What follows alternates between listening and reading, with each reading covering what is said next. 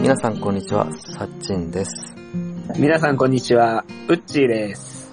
この番組は山、旅、日常の話についてお話しする番組です。来庁ラジオ、今回のテーマは、ウエストコーストブリューイングに行ってきました。です。よろしくお願いします。はい、はじめまして、ウッチーさん。はじめまして、うっちーです。今日からちょっと新しいサブパーソナリティとしてお願いしました。ちょっとね、はいい、まあいろいろありまして、えーっ、と、ざっくり言うと、いつものパーソナリティ、忙しい、家庭の事情で、まあ子供がいいですね。まあ俺もいるけど、子供の事情とかで、まあいろいろ参加できないことがあるので、パーソナリティを一人、一人増やしましたっていう感じです。か、軽く、軽く、まあ、言えるところでいいや。自己紹介的なのあれば、え、これなはい何を喋ってもいいんですか好きな食べ物とかでいいよ、全あ然。りがとうございます。いや、僕は、うん。タッチンの学生時代の後輩なんですね。そうだね。 どこまで市場を話していいのかわからないですけど。大丈夫、俺がカットするから。あ、なるほど、そこはカットしてくださ い。ピンを入れるにしかり、カットするにしかり、お好きなように。それでは僕は編集があるということで、安心して喋っていこうと思います。はい、よろしくお願いします。よろしくお願いしまます。す。お名前もう一度、うっちーです。ウッチーです。はい、よろしくお願いします。うよろっくおちー願いしです。ますはい、じゃあ、ウエストコーストブルーイングのはい、お話をしていきます。願いし何のま話でしょうっていうのはビールの話です。最近巷で流行りのクラフトビールの話をしていきたいと思います。す。さっちんはビールまがず好きな、ねえあ、そう、クラフトビールってどんなんか知わかるクラフトビールっていうのは、あれですか、あのー、うん。僕の認識、まず僕、ビールが飲まないんですけど、ビール無知の僕の認識として、はいはい。地方のビール工房が独自で作ってるオリジナルビールの認識ですね。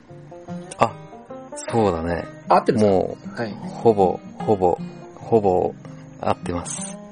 正解です。なんか地方とかに行くと、うん。ビール工場っていうのがたまにあったりするじゃないですか。うんうんうんうん。ああいうところが作ってるビールが大体クラフトビールになるんですかあ、そうなります。大体そうなります。まあ、いろいろあると思うんだけど、はい。その認識で間違ってないと思います。俺もはっきり分かってない から、まあ、細かくあると思うんだけど、はい。まあ、キリンとかがクラフトビールで出してる時もあるから、はいなんとも言えないんだけど、ああ、なるほど。まあ、ちょっとこだわったビールのことをグラフトビールって言っちゃっていいんじゃないかな。講義で。あの、通常の製造ラインじゃなくて、ちゃんとなんだろう、んメニューだったりとかそういうものを用意して作ってるのをクラフトビールと。うん。うーん、ちょっとこだわったビール。なんか、このクラフトビールって言っちゃっていいのかなと思うかな。そのさっき言ったみたいに地方とか小さいブル、小さい醸造所とかでくぐっちゃうと、はい。アメリカのビールが入ってくると、全然小さくないのにクラフトビールになっちゃったりするから。あと、そうね、クラフトビールが、その、キリンとかと提携して出してたりするから、ああ、なるほど。まあ、いまいち、いまいちその定義が分かってないんだけど、うーん、そうだね。ちょっと、ちょっとお高くて、ちょっとはい変わったビール出してるのがクラフトビールと思えばいいのかなとうん。思う。まあ、ちょっと昔前だとさ、昔前、はあのー、銀河高原ビールとかあったのあ覚えてあ、るはいはいはいはい。あの辺が日本で初めの方に流行ったクラフトビールかな。まあ、その、銀河高原ビールっていうのも、あの、平素よりお酒を飲まない僕は、実は知らないんですけれど、はあはあはあはあはい。なんか、ビールでもハートランドとかなんかよくわからないビールあるじゃん。ハート、もうよくわからなくはないか、ハートランドとか。なんか僕は、その辺のビール、あのはい、うんビールと発泡酒の違いすら分かってないぐらいの、このうんうんうん後輩に、このお話をぜひお話しいただきたいと思うんで。俺もわかってないから大丈夫。あ、そうなんですビーか。ルそうなんですか。うん。のそう、最近のさ、クラフトビールって、はい。クラフトビールっていう名前だけど、実は発泡酒だったりするんだよね。あ、そうなんですかうん。そビれは。ールよりはい、も、アルコール度高くて、ビールよりもホップとかバグガとか使ってるんだけど、はい。フルーツとか入れて入れちゃうから、はいはいはいはいはい。ビール以外のものが入ってくるんだよね。はい。そしたら発泡酒になっちゃうんだよ。それはつまりあの、その、法律上ビールと表記できないっていうことですかね。あ、そうそうそうそあ、そういうことなんですね。う。うん。多分何パーセント以上の、はい。なんか、液体が、麦芽とホップと水でできてるとか、そういうのがあるんだと思ほう。で、そうだ、まあ、ちょっと歴史から言うとそうだね、銀河高原ビールとかが、日本の醸造法みたいなのが変わって、ー。はい。その、ビールをい作りやすくなったみたいなんだね。昔はあーなるほど。ビールとかアルコールを作るっていうのがなんか酒造免許かなんかかなすごい取りにくかったみたいな感じなんだけど、それが取りやすくなって、そういうクラフトビールっていうのができ始めて、はい。ちょっとダラダラダラダラ続いて、はい。まあ、その時は多分そんなに有名じゃなかった。で、そこ、そこまでなんか、キリンビールとか、はいはいはいはい。アサヒビールとかに比べて、群を抜いて美味しいみたいなビールは出てなかったんだよね。はい。まあ、中にはたまになんか、やっぱ、このビールだよねっていうのはあったと思うんだけど、そんな大きな違いはなかったんだけど、その、でっかい会社のビールが、その市場で溢れてて、その、うん法しかも法律が厳しくて、あの、ちっちゃいところのものは全然世に出出てこなかった。えっ、と、世に出てこなかったし、そのちっちゃいところのビールは、はい。大きいところのビールよりも美味しくなかったり、あ、もう実際にも美味しくないんですね。あ、そうそうそう、あ大きいところのビールと大して変わらなかった。変わらない味なのに値段だけ高かったり。はあ。作るのも大変なのに美味しくない。はい。あ、そうそうそう。あんまり流行らなかった。なるほど。で、えっと、まあ、その時、同時にアメリカもビールの熱があったん出てたんだよね。はい。その当時ってまだアメリカも日本もションベンビールって言われて て、全然美味しくないビールを作る国ってい何う。ですか、それは。はい。あ、そう、なんかヨーロッパのさ、ドイツとかベルギーとかはい。はビール、美味しいビールいっぱい作るんだけど、それに比べると、はい。アメリカとか日本はションベンビールって言われてて、はい。全然美味しくないビールばっか作ってるっていう、レッテルを貼られてたんだよね。なんか、あの辺のビールは美味しいらしいですね。ドイツでしたっけドイツ、あ、ベルギー、ベルギーが有名かなどっちかっていうと。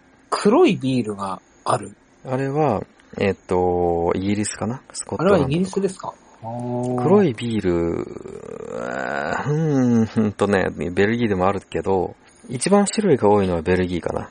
昔あの、大学の、大学、大学の授業で、えっと、うん、ドイイツかどこかの科目選択した時に、それを一回僕、うん。あの、レポートで書かされたことがあります。覚えてます。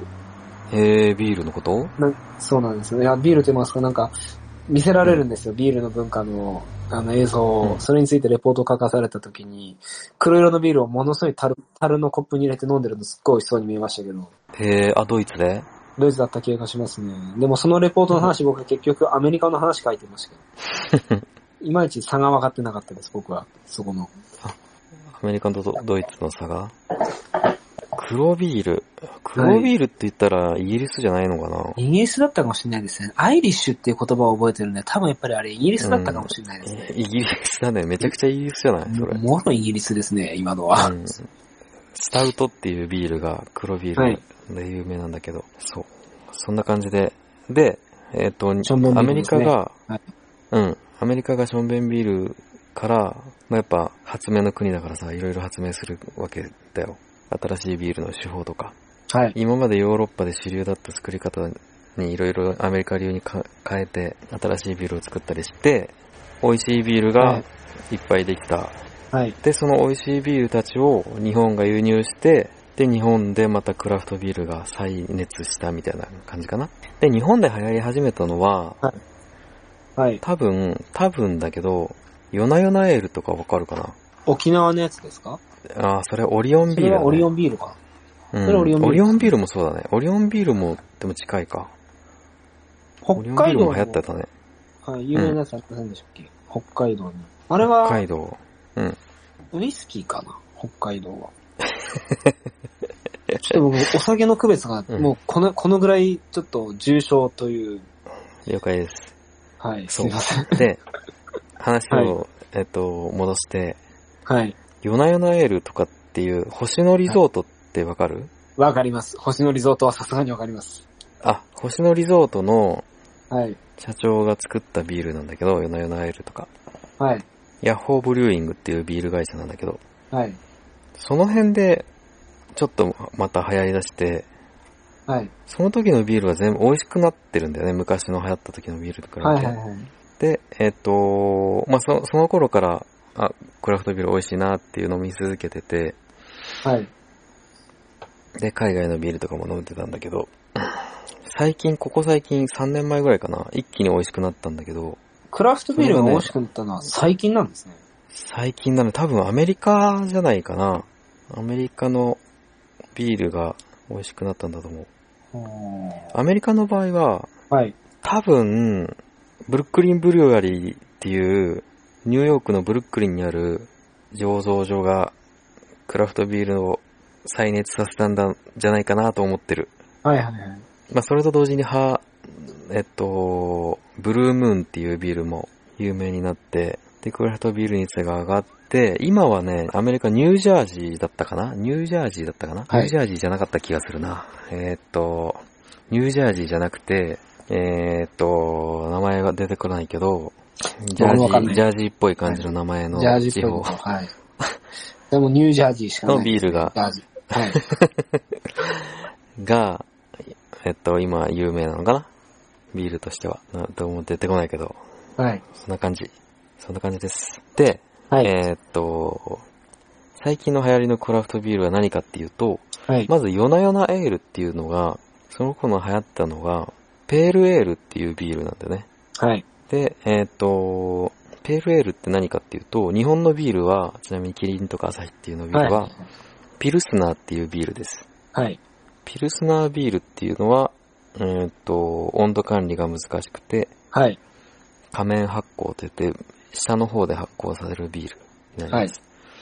で、ペールエールとかそういうのが、温度管理がそこまでシビアじゃなくて、はい。えっ、と、上面発酵っていうのかな上面発酵っていうのかなで、発まあ、発酵する仕方も違う。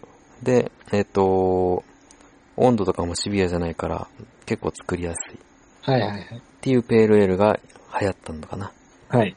が、ヨナヨナエールだったりします。で、えー、それと同時に、ベルジャンホワイトっていうのも流行ったのか。はベルい。ギービール、えーで、オレンジピールが入ってる。オレンジっぽい香りがするビール。で、ちょっとビールに小オレン麦ジっがぽ入っい。てるんですかうん、オレンジの皮が入ってる。あオレンジピールが。はいはいはい。ペールエールと、その、ベルジャンホワイトっていうのが流行ったと思う。ちょっと前までは。で、それがどんどんどんどん、な両方とも、あなんだろう、改良されてきて、ペールエールの次は IPA っていうのが流行ってて、はい。 IPA っていうのはもうもと昔からあるんだけど、ペール、簡単に言うとペールエールのビールにホップをたくさん入れたのが IPA になるんだけど、はい。 IPA っていうのはインディ、インディアンだかな、インディカペールエールっていうの略が IPA。で、えーすごい苦いんだよね、IPA、その当時の IPA。はい。でも最近の IPA はあんま苦くなくて、はい。それはなんでかっていうと、ドライホッピングっていうホップの添加の仕方がアメリカで開発されたのかなはい。もうそっから一気にビールが美味しくなって、に、ものすごい苦いけれど美味しいんですかうんとね、苦さをあんまり出さずにホップの香りをビールに閉じ込めること技術がでどんどん発達してるから今。ーそれはドあライホのッ、ピングっていうえ添加の仕方も発達したし、はいホ。ップそのものを冷凍して、粉砕して、クライオーっていう粉々にしたなんか、ホップの加工品みたいなのはい。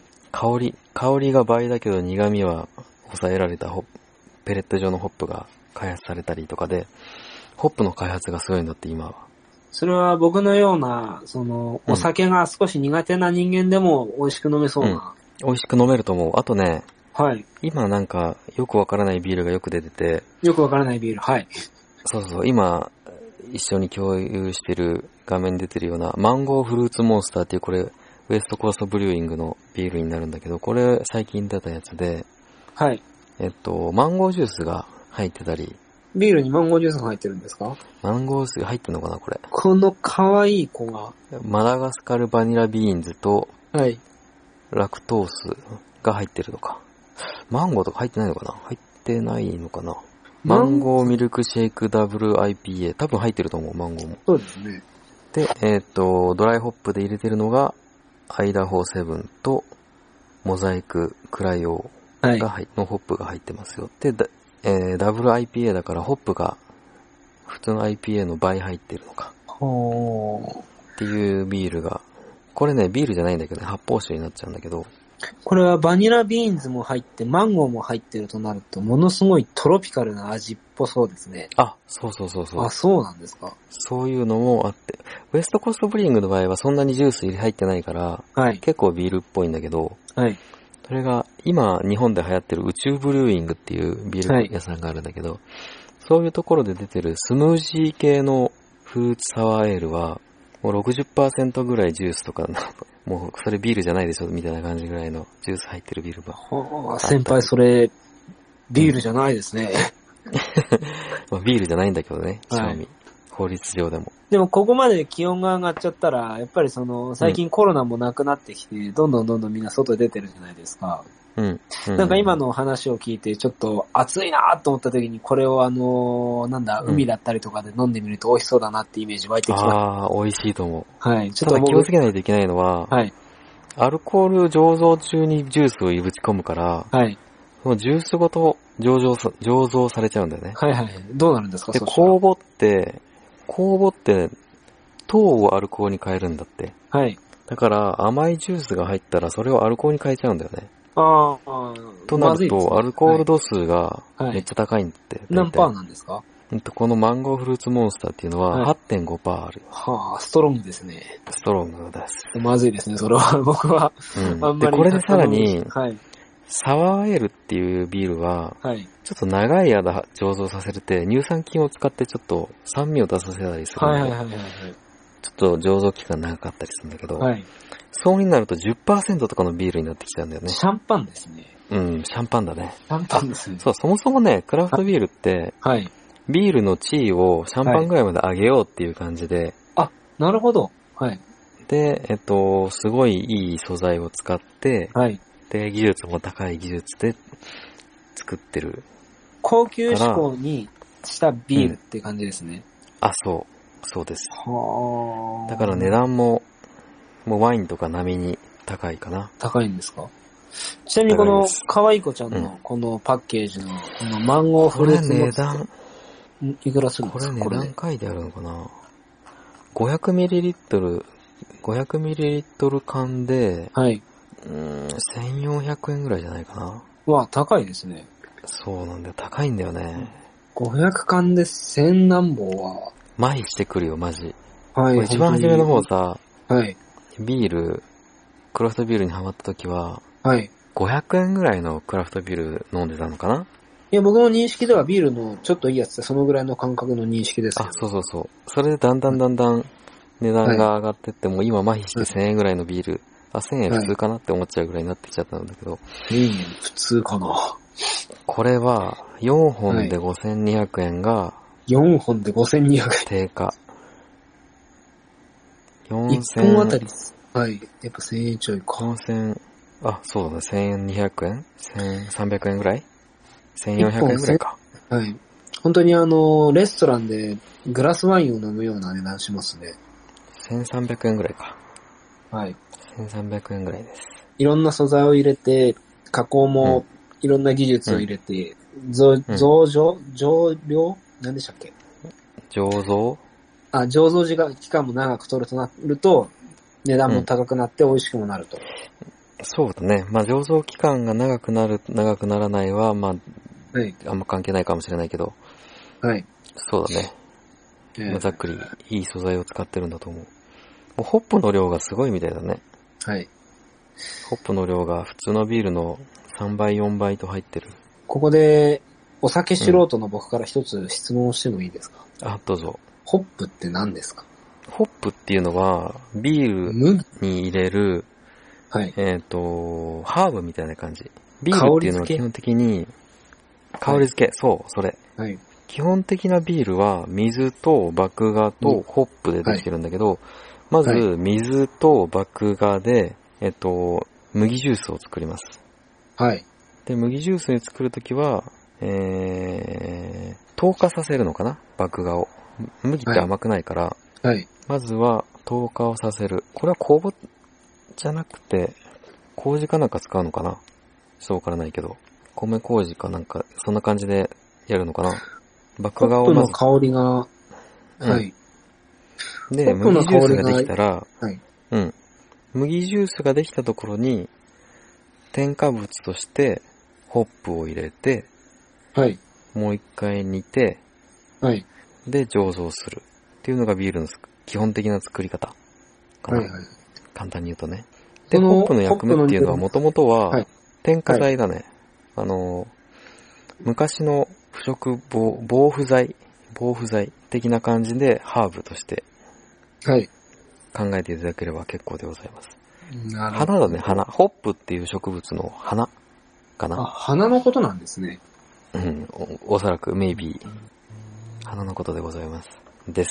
ホップっていうのはそういう感じ。でその作り方に対して、いろんな、ん今回だったらマンゴーを入れてみたり、うんうんい。ろんな地域の、えー、ぞ、ビール作ってるところが作ってるのがクラフトビールなんですね。あ、そうそうそう。まあ、そのホップもなんかいろいろあるんだけどね、種類が。ホップの歴史を変えたカスケードっていうホップが出て、はい。そのカスケードからいろいろ派生して、日本だとギャラクシーっていうのが有名になったり、最近だと、なんか柑橘系のホップが出たりとか。で、それホップ種類の種類だけじゃなくて、さっきも言ったように、ホップの加工の仕方でも変わってきたりとか。で、どんどんビールは進化してるわけです。はあ僕が思うと言いますか、うんビールの進化っていうのはプレミアムビール一択だと思ってましたけど、そういうわけでもないんですね。あー、そうじゃないかな。まあ、いろいろあるんだと思う。はい。うん。 C- CM 見てたりすると、うんあのー、はい、あの、すごく上品な格好をした俳優さんが、すごいラグジュアリーな空間で、ラグジュアリーにビールを飲んでる CM で、プレミアムってうん。言ってますけど、あれとはまた違うんですか、えーっと、わからない。わかんなこいでのす。辺は。普通のビルスナーだね、あれはい。実際なんか、そんな違わなくないプレ、プレミアムなビールと普通のビールって。僕は味の違い違いががわからない。わかんないです。僕は、そうそうそう、違いってわかんないよね。で値も段だ、け最近のクラフト、はい最近のクラフトビール飲むと、もう全然違うから、もはい。うなんて言うんだろうな。もうラムネと、はい。ラムネとコカ・コーラとか、はい。ラムネとモンスターエナジーとか、はい。そんぐらいわかりやすく違うかな。あ、そうなんですかうん。なめっちゃ酸っぱかったりするビールもあるし、それこそ甘いビールもあるし、ビールにあの、いろんなものを加えたりすると味が変わったりするっていう。加えなくても変わるんだけど、その発酵時間長く。くして、そそううなそんうでそう。えっと、酵母が強い酵母を使うと一気に発酵しちゃうから、甘みとか、その余計な味が出ずに、はアいルコールになっちゃったりするし、弱い酵母を使って長時間熟成させると、えー、酵母と一緒に乳酸菌も働くから、乳酸ができて酸っぱいビールができたりとか、深くなっちゃう。うん添加しなくても味が変わるのかな。あとはい酵母の種類でも変わるし、はい。あとはホップの種類でも変わるだろうし、そんな感じですね、ビールクラフトビなール。るほど。はい。クラフトビールの話だけでだいぶ長くなってたけど、戻、だいぶ話を戻って、ウエストコーストブリューイングっていうのはどこにあるかっていうと、はい。ウエストコールドの話でしたね。あ、そうそうそう、はいウエストコーストブリューイングっていうのは、俺もともと静岡県出身なんだけど、はい静岡県の静岡市になるのかな静岡市じゃこなれい日かな本のビールなんですかあ、日本のビール。あ、そうなんですね。はい。静岡ジャパンって書いてある。ウエストコーストブリューイング。静岡の持ち胸漁港っていう、あ、本当だ。はい。静岡って書いてありますね。うん、静岡のビールなんだよね。のビールです。はい。持ち胸漁港。そこに、7月1日に、はい。ウエストコーストブリューイングザ・ビラっていうホテルはい。ができたんだよね。ザ・ビラバレルラウンジっていうはとこいろ。ができて、そこになんとね、初日に行ってきたんだよね。えオープン初日に。はいはいはいはい はい。 そう。だからちょっと話したいなと思って、7月1日。なる決まほりどました。はい。結論から言うとめちゃくちゃ良くって、もうすぐ話したかったんだけど、はい。もう本当に良かった。何が良かったって、まずビールがめちゃくちゃ美味しいのと、はい。出てくる料理もめっちゃ美味しくって、はもうい。感動しちゃったね、僕、私は。この、この絵に書いてある、これがそのお店の、あ、そ。いいうですこかれが、あ、こ1階がラウンジと、あと、食べるとこ飲むところになってて、2階が宿泊施設になってるんだけど、宿泊施設もす、少ないね。4部屋ぐらいしかないのかな。はい。だから結構予約取るの大変なんだけど、週末行こうとすると。まあ、平日だったら結構空いてるけど。すごい雰囲気素敵なところですね。うん。すごいちっちゃい、なんだろう、民宿みたいな周り大海きさですだ。かな。えっ、ー、と、海はちょっと離れてる。ちょっと離れてってであちょもっと離歩いて5分ぐらい。はい歩いて5分ぐらいのところに海がある。海見えそうな、海のあ近くに立海って見えるね。漁港がある。あ漁港が見えはる。い。だから海と言ってはいいのかわからないけど、海は見えるかは。はい。が見えます。そう。こういう宿泊施設に行ってきました。で、どんな感じなのかっていうと、普通の、はい。えっ、と、宿泊施設じゃなくて、えっとウエストコースビールを作ってるところが建てた宿泊施設だから、はい。この中に醸造所があるのかなこの建物の中にですか中にじゃないかもしれんけど、近くにあるって。はい。で、ここの1階で、それが生ビールとして飲めるんだよね。えー、タップルームっていう。うん。はい。生ビールでウエストコーストブリューリングビールが飲めて、で、はい。料理は、テックスメックスってわかる、わからテなッいクスでメッす。クス料理。はえっ、い。とね、テックスメックスってのはテキサスメキシコ料理あのー、がテックスメックス。豆を、豆を生地で包んだ、チリソースをかけうんた、タコスです。タコスです。はい、簡そ単うでに言うす。とタコスです。はい。タコスとかブリトーとか、あんな感じのをイメージしてくれるといいかな。はいはいはいはい。はい。あんな感じの料理が出てきます。はいはい。あとは、普通に、ニューヨークのソウルフード的なのも出てくるかな。ニューヨークのソウルフード、ハンバーガーですか。マカロニ、マカロニチーズとか、あと、はい。ワッフルの上にフライドチキンが乗ってるやつとか、そういうのが出ます。ほまーあ、それ料理もめっちゃ美味しかっはた。で、ビールはもちろん、ウエストコーストブルーイングのビールが飲めて、はい。まだ未発表のビールとかも飲めるんだよね。えー、この日で言うと、ウエストコーストブリューイングで有名なビールは、IPA? はい。ヘイジ、ヘイジー IPA とか、ウエストコースター IPA とか、その辺が有名なビールなんだけど、えっとね、ランビックっていうビールがその日飲めたね、ウエストコースブリューランド。ランビックっていうのは、すごい長時間熟成させたビールで、ものによっちゃ1年2年とか、え2年ー、そん3なに年なとか熟成する。普通のビールは1ヶ月とかなんだけど、はい。長時間熟成させてめちゃくちゃ酸っぱいビール。酸っぱい、はい。シャンパンよりも酸っぱいぐらいの酸っぱいビールがあるあるんだけど、うん。それが飲めた。かえな。ー、あとは、宿泊、ちょ、値段はいろいろあるから、いまいちあれなんだけど、一部屋どうだろう ?3 万円ぐらいかな安くて。3万円から5、6万円するのかな高いところは。で、その部屋の中にはい。ビールタップがついてるんだよね。えー、生ビールサーバーみたいなのが。それがほぼ飲み放題。その、各部屋についてるんですか各部屋についてる。部屋の中についてる。ああ、それは、その、なんだろう、うん宿泊者は全部飲み放題で、あ、そうそう、宿泊者はっていうか、その部屋の中にあるから、うん、はいそうだね。誰か呼んだら飲めるのかなわかんないけど。まあそう、そんな感じ。で、まあほぼって言ったのは、まあ制限があるんだよね、飲み放題って言っても。はい。 10リットルまで飲み放題っていうはいはいは正いしいかな。 10 10リリッットトルルまで飲める。でも10、2人で10リットルって言ったら結構な量だから、結構なるんまあですほよね。ぼ、ほぼ飲み放題だと思ってもらってもいいかな。でも、俺もそれ目当てで行ったんだけど、はい。そんなことよりも1回でいろんなビール飲めるから、はい。そっち、そっちで楽しみすぎちゃって、部屋では全然飲まなかったんだけど、 なるほど。結局どんぐらい飲んだのかな部屋だったら4杯ぐらいしか飲まんくって、あとは。はい水筒とか持ってけば、 はい。持って帰ってもいいんだよね、別に。すっごいですね。入れたりつけせたりですね。ビール三昧だ。そう、ビール三昧。至れり尽くすりね。本 当に一回スルーしたんですから、拾わないでください。そう。ビール三昧のはい超幸せな、 どの蛇口をひねってもビールが出てきそうですね。確かに最高だね、それ。その料理とビールの相性っていうのはやっぱりいいんですか僕はそ調理ビールの、の人良かったね。うん。お酒飲まれる方ってご飯美味しそうにお酒を飲むじゃないですか。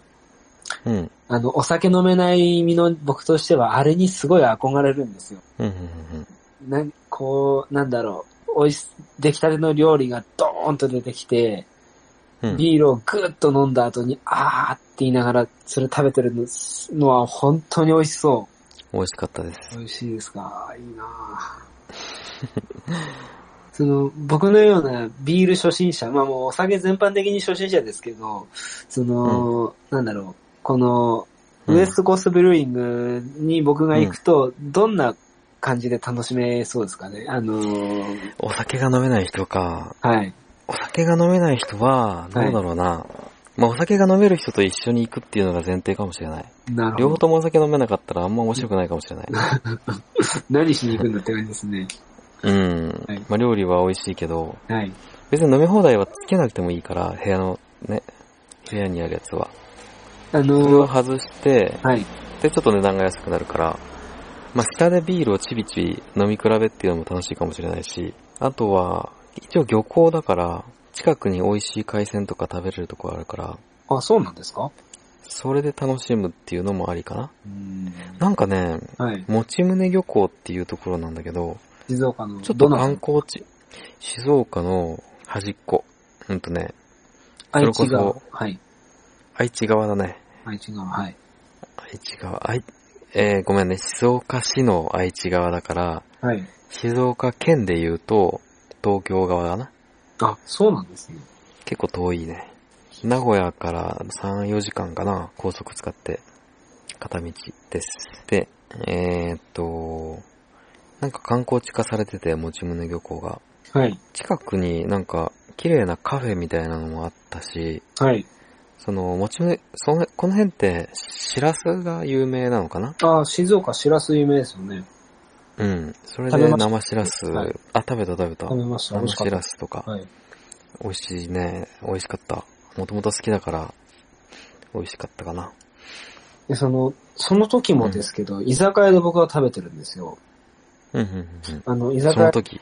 えっと、僕が静岡に去年の夏行ったんですけれど、うん、えっと、静岡駅のうん、正面にある居酒屋に行きまして、うん、で、生しらすがあったんで僕は食べたことないですからオーダーするじゃないですか。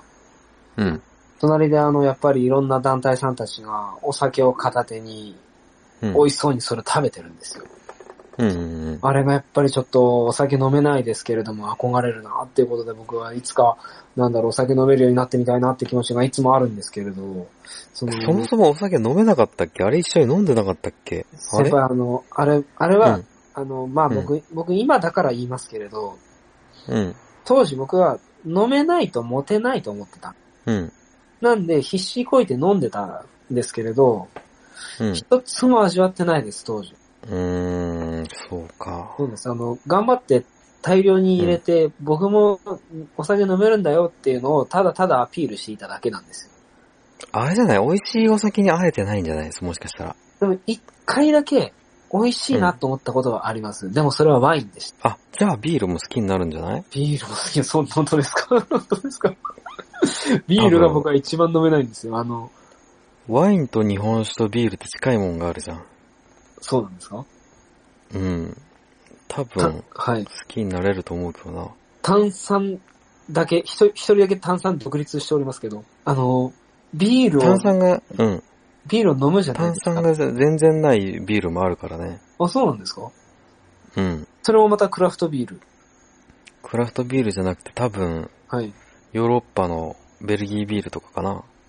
麦酒のような感覚。それこそ、ブ黒ビールなんてほとんど炭酸なくないあ、そうなんですかスタウト、スタウトだったり、はい。シメイビールとかも炭酸なかったりするよ。あの、昔からあるトラピストビールっていうのかな。はい。教会が作るようなビールはい。もうあんま炭酸なかった記憶があるけど、ああ、そうなんです日ね。本みたいに、喉越しみたいなビールは、あんま、あれかもね、少ないかもしれないね。あの、ビールを楽しむときによく喉越しって言うじゃないですか。うん。その、僕はビールを飲むと、最初の一口は美味しいんですよ。ぐーっとシュワーっと。じゃあ、美味しいんじゃないでも、その一口目飲んだ後に、胃からうん。麦の匂いが、と僕は思ってるんです上がってくるじゃないですか。うん。あれが苦手なんですね。あ、じゃあ、それはね、少ないと思う。あ、少ないんですクラフトビールは。うん。その、なんか、キリン、あーごめん、キリンばっかり言ってるけど、キリンも美味しいよ、正直。あ、そうなんですか普段はね、きその辺飲むから、なんだろうな。日本のビールってなんか、ちょっとはい臭さがあるもんね。ビール特有、日本のビール特有の。クラフトビールはその特有の臭さを、ホップの香りとかで、完全に隠れちゃってるかな。ん。なんかもっとハーブっぽい感じ。ああ、なるほ柑橘系っぽいど。はいはい。香り、香りが上がってくるかな。結局、他のお酒が飲める、ビール以外はまだ飲めるのは、結局、喉、その、上がってくる臭みが、臭みって僕言っちゃいますけど、うん。あれがないから他のお酒だったらまだ飲めるんですよ。あー、レモンサワーとか。あもうもう、レモンサワーなんて本当にジュースみたいなもんで。はい。じゃあ、ビール全然飲めるって。ビール全然飲めるよ。はいレモンサワー飲めるんだったら飲める。はいレモンサワーもたまに苦いのあるじゃん。ありますね、そのなんか、レモンの苦味が残ってるみたいな、そのやつあるじゃん。でもあれはその柑橘系のドライさって思えば、えっと、んジンジャーエールみたいな感覚に近いですから、僕は。 JR? いや、ジンジンジンジャーエールです。あー、はい。うん、了解。あ、そうか。どうなんですあ、かでもそんな感じよ、ビールも。どうなんですかうん。僕はのその、そういうビールにはまだ出会ったことがないですね。あー。あ、近くにあるよ、うち。ますわうこの、わん、今度一緒に行こうよ。かりました。この、近くにあるよという発言から、実は僕の先輩、サッチンは、今僕の家のすぐ近くに住んでるってことが今、そはい、う。もう、行きましょう。そうです。はい。ウエストコーストブルーイング。どこまで話してたっけ料理が美味しい、部屋、料理が美味しくて、部屋に飲料む理くらいのビールがついてる。はい。あ、そうそうそう。で、えっ、と、近くに、が開発されてて、シラス丼とかが食べれて、はい。あとウエストコーストブルーイング、このビラにはお風呂がなくて、はい。シャワーしかないんだけど、はい。でもすぐ隣に温泉銭湯みたいのがあるから、そこで入ればいい。なるほど。で、そのチケットもついてるんだよね。はいはい。そのホテル台の中に泊まったら、そんな感じで最高でしたっていうのを伝えたかったんだけどう、ん。伝わったかないやもう興味が出ました。興味出ました、はい、ロケーションが素敵でしたね。ロケーションいいよ。はい。サーフィンできるような海ではなかったかなサーフィンができない漁港となると、やれるのは魚釣りだけ。魚釣りもできると思う。えシラスがいっぱい釣れるんじゃないしら、しらすは網ですよ。魚いたよ、でもなんかちっちゃい魚。本当ですかしましまなやつ。うん。石、石台かな石台の子供かも。ん昼間に魚釣りをして、夜に、ゆ、ゆ、夕方からそこのビーチの近くにで夕日を見ながらお酒を飲めたら気持ちよさそうですね。あー、気持ちよさそう。いや、マジでよかった。ビールがめ、めちゃくちゃ美味しいんだって。ぜひ、静岡に。はい、行ってみましょう。僕もちょっと、美味しいビールというものは今まで飲んだことがないので、うん。はい、もう、じゃあ今度紹介するよ。はいいい、いいビール。お願いしますよ。うん。とりあえずこれっていうのを、一緒に飲もう。はい、はい。じゃあ今日はこんな感じで締めましょうか。ありがとうございます。ありがとうございます。はい。じゃあ締めまはいーす。この番組では皆様からのお便りを募集しております。山の体験、旅の体験、ライフハックなど情報をお待ちしております。宛先は laichoradio.gmail.com ライチョウラジオ .gmail.com までお願いします。お便りお待ちしております。と、インスタやツイッターもやってるから、ライチョウラジオで今すぐ検索。じゃあ、バイバーイ。バイバイ。